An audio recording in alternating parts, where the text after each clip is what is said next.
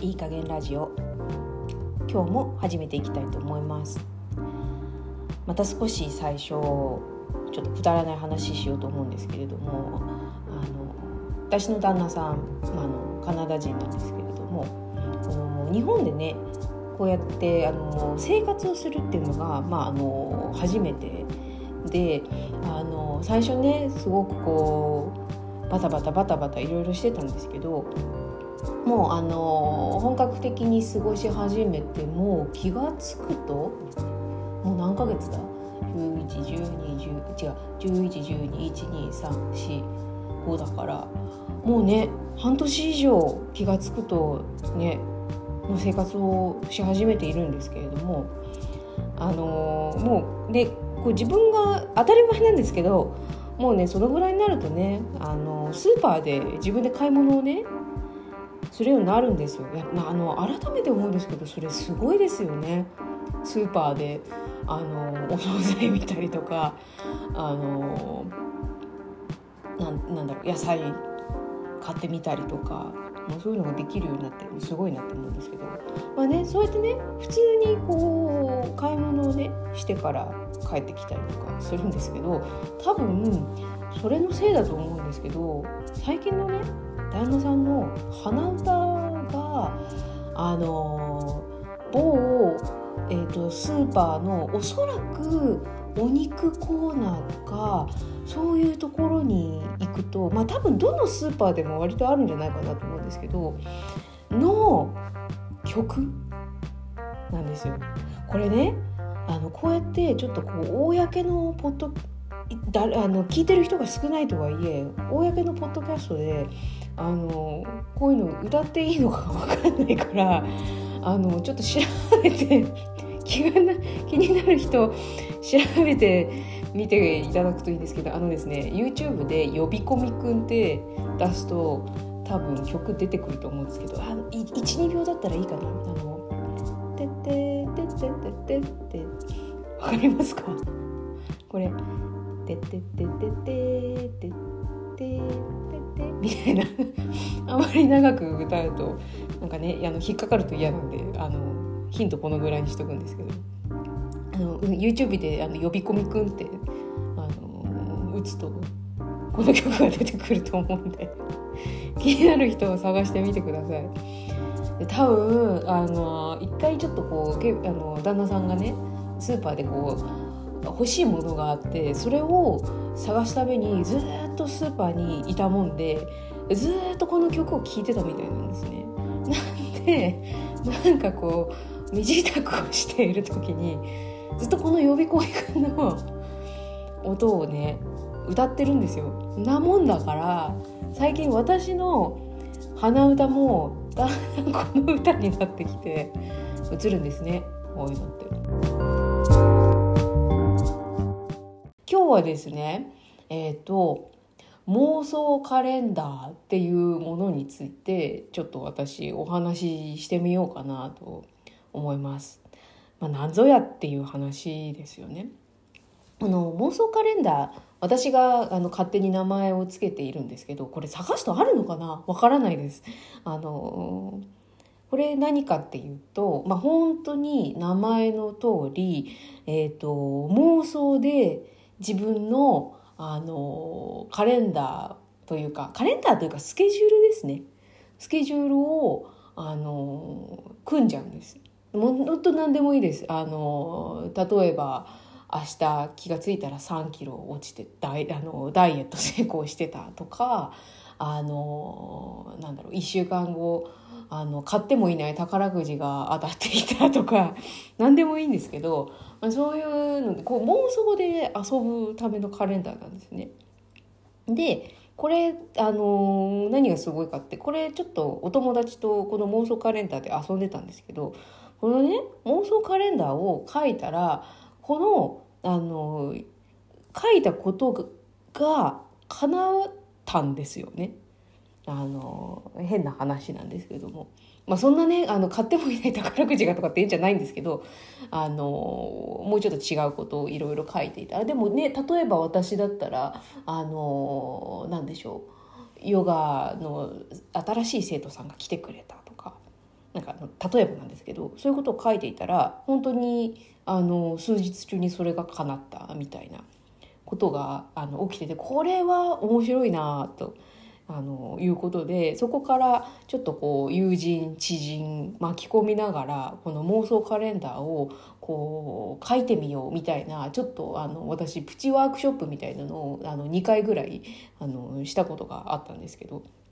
で私あのインスタグラムをやっててそのインスタグラムでも本当に最近ねちょっとやってないんですけどあのたまに妄想カレンダーちょっと書いてもらってみんなでそのもうあの妄想カレンダー作ってみたりとかしながらちょっと遊んでたんですけどまあのそういうものなんですね。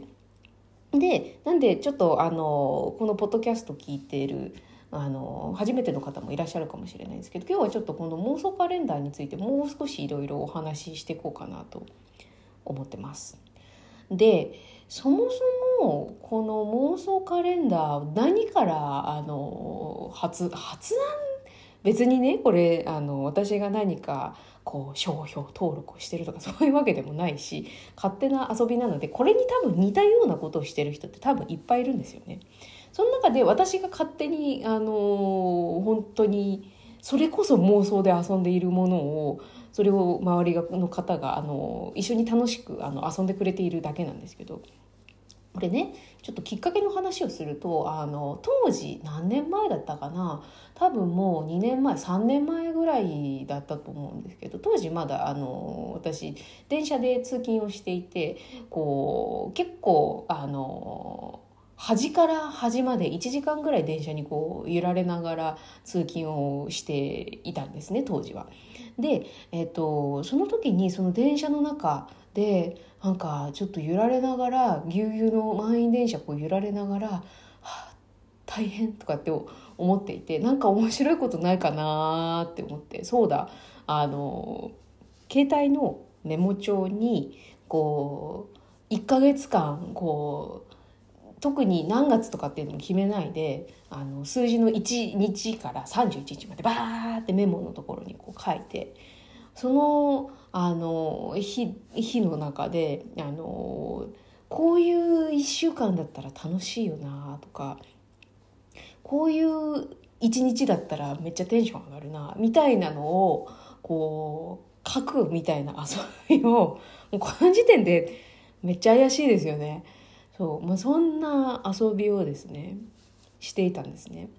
で私の場合は例えばなんですけれどもまだその当時あの普通にあの企業に行って事務職もしていてその傍らで少しあの土日だったりとかの時間帯にあのヨガを教えたりとかなんかあの他のちょっとこうイベントをやったりあのプチイベントみたいのをしてたりみたいな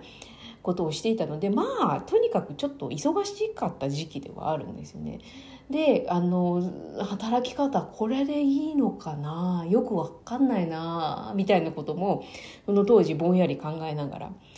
そこの自分の今の働き方生き方と照らし合わせてあの実際どんな生活だったらめっちゃ幸せになるかなと思って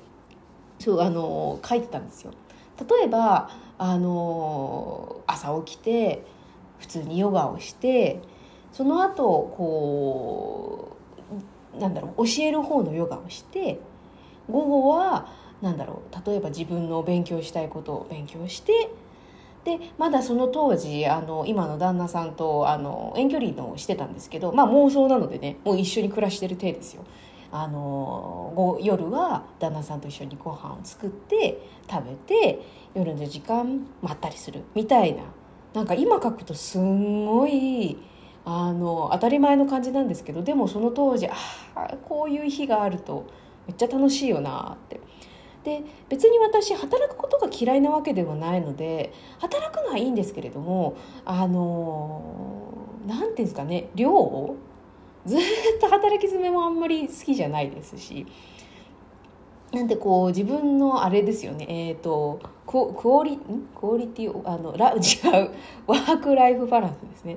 ワークライフバランスをもうちょっとこう整えたいなっていうのがあってどうどういう生活だったらこう一番いいかなって。でもちろんねあのこうリアルなことを考えるとお金のことだったりとかあのそういうこととかねあの税金のこととかなんかそういう保険のこととかそういうことも考えなきゃいけないんですけれど、まあ、あのそれも含めて、まあ、妄想なんでねどんな生活でもいいですよ。でね例えば本当に月1回はあの旅行に行くみたいなのをその妄想カレンの中に入れてみたりとかしてこのもうそういうの作ってたから1時間の通勤あの結構あのいつも辛かったんですけどあめっちゃ楽しいと思って そのもうあの本当ね妄想が大好きなんでもうそんなことしてたらこう1時間あっという間に過ぎちゃったんですよ。で、あのまあ、そんな遊びをしていた時に、まあ、あの一番仲のいいお友達に「実はね」ってあの「この遊びを思いついてさちょっと電車の中でやってたんだよね」なんて言ってたらそのお友達も「え私もやってみたい」ってもうねここがねまたノリのいいお友達なんですけれども。でお友達も書いてみて「これめっちゃいいね」なんていう話をしてて。ででそのお友達もそのお友達でまた面白くって私は本当になんかこうスケジュールみたいな感じで書いてたんですけどそのお友達は例えば本当に次の日に起こってほしいことあの例えばなんだろうな。突然レストランのあのチケットをもらったとかあのいいお肉の贈り物をもらったとかそういうものを書き出したんですよね。あそれもなんかすごく面白いなと思って。でそのそのお友達もまた1ヶ月とかの妄想カレンダーを書いていったらそしたらこの数日中にその願いが叶い始めたんですよね。すごいなと思って。これかあの応用して遊べないかなっていうのをそのお友達と考えてでそこからちょっとあのプチワークショップみたいなものをその後結構なあのハイペースでだったんですけどやってみようやってみようみたいな感じでみんなを巻き込んであのやりだしたんですよね。でこの妄想カレンダー何がいいあの個人的にいいなって思ってたのが私一人でこのね妄想カレンダーやっても全然それもそれであの本当にあっという間に時間が過ぎていくのですごい楽しかったんですけどあのそうやって他の人の妄想カレンダーを見るとああそういう夢もあるよねっていうのを知れるんですよね。自分であの私だったら本当にそのスケジュール的な書き方しか思い浮かばなかったんだけれども他の人のあの書き方を見てみるとそうやってこうね物をもらうっていうのもあるしあと他のお友達だとあの感情の部分ものすごく例えば何です何ですかねあの外を歩いていたらあのお花畑を見つけてものすごく胸がいっぱいになったとか。何でもいいんです。本当ね。本当妄想なので何でもいいんですけれども、まあ、あのそういうものをね書けるんですよこの妄想カレンダー。であそうかそういうふうにあの願ってもいいんだなっていうのをあの思うあの分かったんですよねそれをやっていくうちに。でねこの妄想カレンダーで1ヶ月例えば私が書いてみてこう書いた後にちょっとこう俯瞰して見てみたんですよ自分のことを。でその時にああ私はなんかこう自分で自分のこの当たり前っちゃ当たり前なのかもしれないんですけど自分でこう自分の時間をマネージメントして自分のやりたい時にやりたいことをやりたい人間なんだ、まあ、みんなそうかもしれないんですけどなんだなーっていうのをものすごく客観的に見れるようになって。での妄想カレンダーを書けば書くほど何て言うんですかねあ自分って本当はこういうことをやってみたかったんだっていうのも書きながらすごく思い出していくんですよね。あの自分がやりたいことって本当に日々こうやって過ぎていくと結構頭の奥の方に行っちゃうんですよね。あの私もついこの前あのお友あのお友達と電話してる時にあのいろいろ話をしていてあ自分のちょっと興味がある分野のお勉強の話なんかしたんですけどその時にあそうだ私も私こういう分野興味があったっていうのを自分で喋りながらそれを思い出していったりとか分かっているんだけど日々こう毎日忙殺されていくとその自分がやあのやりたかったことっていうのをやっぱりどんどん忘れていくんでなんでねこうやってちょっとこうメモを書きながらメモを取りながら自分はどんな生活がいいのかなっていうのをはっきり何て言うんですかね可視化するっていうのはすごい個人的にはいいかなと思ってました。でねあの最近の話なんですけれどもこの妄想カレンダーその当時もう3年前書いていたその朝起きて自分がヨガをしてあのでその後教えるヨガをしてとかっていうものを書いていたんですけれどあのですね今、まあ、ちょっとあのいろいろ諸事情があってっていうのももちろんなんですけれども考えてみるとその当時やりたいって思っていた生活のリズムに今なってるんですよね。割と。ってことはやっぱりしたかったことだったんだろうなと思って。妄想なんですけれどもでもある意味何て言うんですかね。自分が向かいたい先みたいなものをそのカレンダーに書いていたから多分あの知らないうちに気が付かないうちにそっちに行こうって自分で動いていたのかもしれないよなーなんて今は思ってます。なんでねこの妄想カレンダー結構ねこれ人柄が出るんであのちょっともし興味がある人別にねあの誰に見せるわけでもなく自分の楽しみでいいと思うんで是非ちょっと書いてみてくださいあの紙に書いてもいいし私はもう本当に携帯のメモとかでも全然いいと思っていて自分が書きやすいところあの見やすいところにこうバーッと書いてもらってどんな生活をしたいのかをあの可視化するといいんじゃないかなと思います。でたまにちょっと見返してみてあなんか妄想って思ってたけど案外今これできるかもしれないって思うことはちょっとチャレンジしてみたりとかあと妄想って思ってたけどあれ？これこの前叶ったなみたいなものとかも多分出てくると思うんですよね。しかもあの、まあ、もちろんすぐ叶ったらそれもそれで面白いんですけどこうやってね私みたいに数年越しであれ？気が付いたら叶ってるみたいなこともあるんですよ。なんでねあの諦めずにちょっと自分があのなんで本当に遠慮なく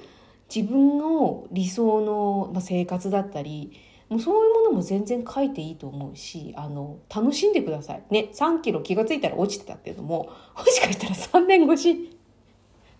にね叶うかもしれないし。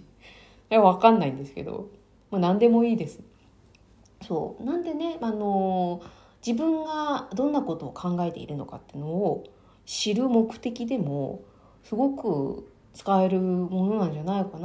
とは個人的には思うので是非ちょっと妄想カレンダー使ってみてください。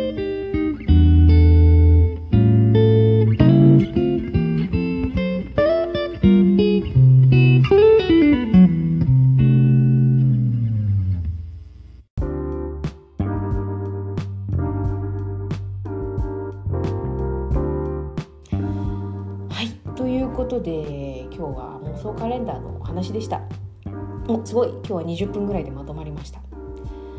ね、またあのこういうちょっと私あのおかしなところがあるんでこういう遊びみたいなのをまたねあの思いついたら